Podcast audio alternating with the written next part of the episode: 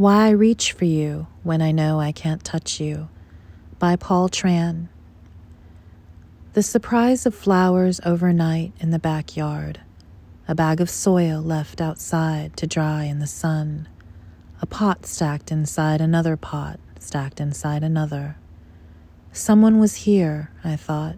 Someone had to have done this while I was busy doing whatever I was doing in order not to pay attention to the world that, unlike me, has no choice but to keep on going, changing, being, and being changed.